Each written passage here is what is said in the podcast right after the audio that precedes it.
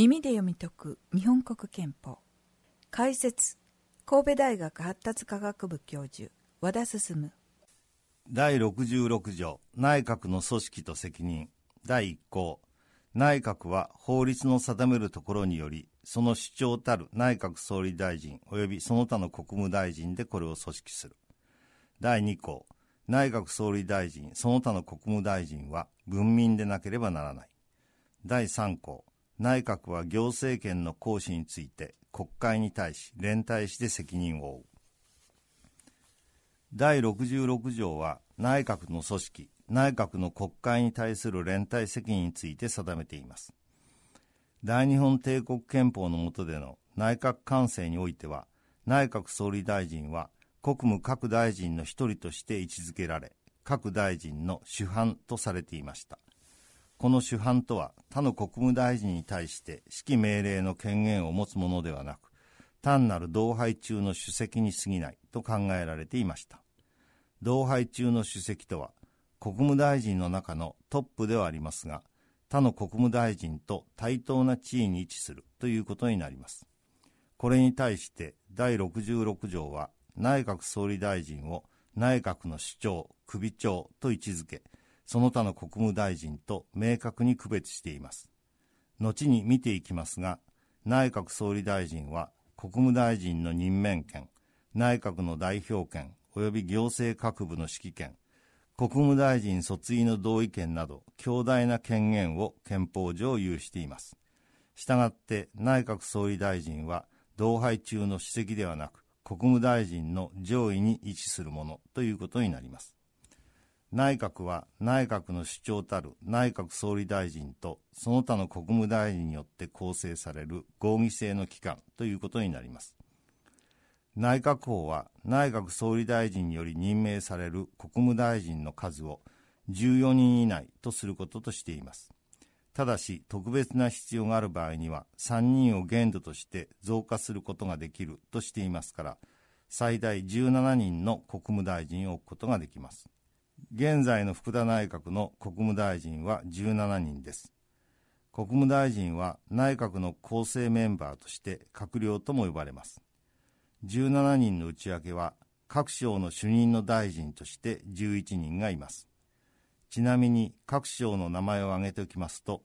総務省、法務省、外務省、財務省、文部科学省、厚生労働省、農林水産省、経済産業省、国土交通省、環境省、防衛省の11です。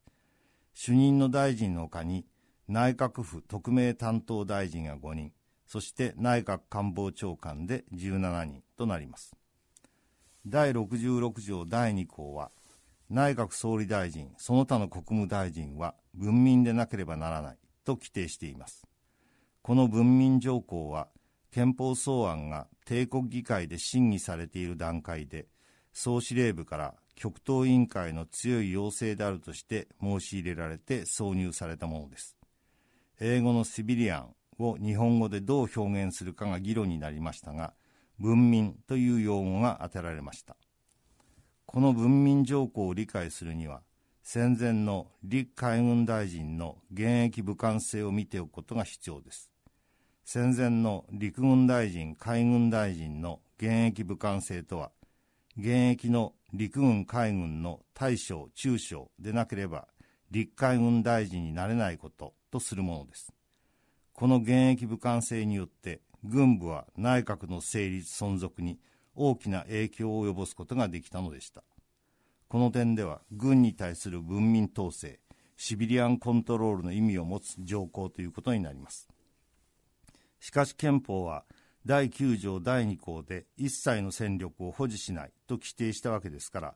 軍人が存在しないはずの状況の下でのこの文民の理解をめぐって議論が展開されることになります。まず3つの考え方が提出されました。1つは文民とは軍人でないものを意味する。憲法第9条の下で軍人は存在しないのであるが、念のため規定したものであるというものです。もう一つは、文民とは職業軍人の経歴を有しないものと解すべきであるとするものです。最後に、文民とは職業軍人の経歴を有し、かつ軍国主義思想に深く染まったものと解すべきであるとするものです。自衛隊が発足する頃までは、政府は職業軍人の経歴を有しないものとすると捉えていました。現在では相当規模の軍事能力を有する自衛隊が存在しているもので、大きく分けて次の2つの考え方が存在しています。一つは、現役の自衛官は文民には当たらないとするもの。さらに、現役の自衛官だけでなく、自衛官の経歴を有するものを文民ではないとするものの2つです。政府は、自衛隊も国の武力組織である以上、自衛官はその職にある限り文民には当たらないが、元自衛官は過去に自衛官であったとしても、現に国の武力組織たる自衛隊を離れ、自衛官の職務を行っていない以上、文民に当たると解釈しています。しかし、戦前の現役武官制への深刻な反省、そして文民統制の重要性を考えた場合、統合幕僚長や海上幕僚長であった者が、その職を離れさえすれば、内閣総理大臣や国務大臣に就任することが可能とする解釈は、憲法の基本的理解の上からは許されないものと思われます。第3項は、内閣は行政権の行使について国会に対し連帯して責任を負うとしています。大日本帝国憲法は、国務各大臣は天皇を保出しその責任人数と、国務大臣は行政権を有する天皇を助けて職務を行い、天皇に対して責任を負うものとされていました。国民主権の現行憲法では、内閣が行政権の行使について責任を負うのは、国民を代表する機関である国会に対してです。国会は衆議院と参議院とから構成されていますから、内閣は両議院に対して責任を負うものと解されます。責任の内容は政治的批判にさらされるという政治的責任を意味しますが、憲法第69条の衆議院の不信任決議案の上程・可決は法的責任を伴うことになります。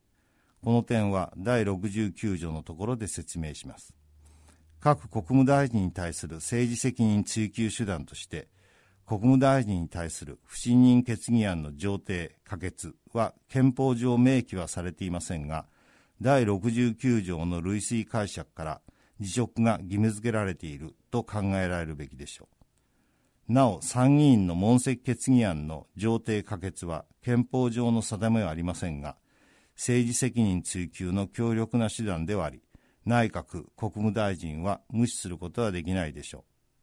う。連帯して責任を負うということは、内閣という合議体は、その意識が閣議によって決定されるものであり、内閣として全体として責任を負うということを意味しています。以上、第66条でした。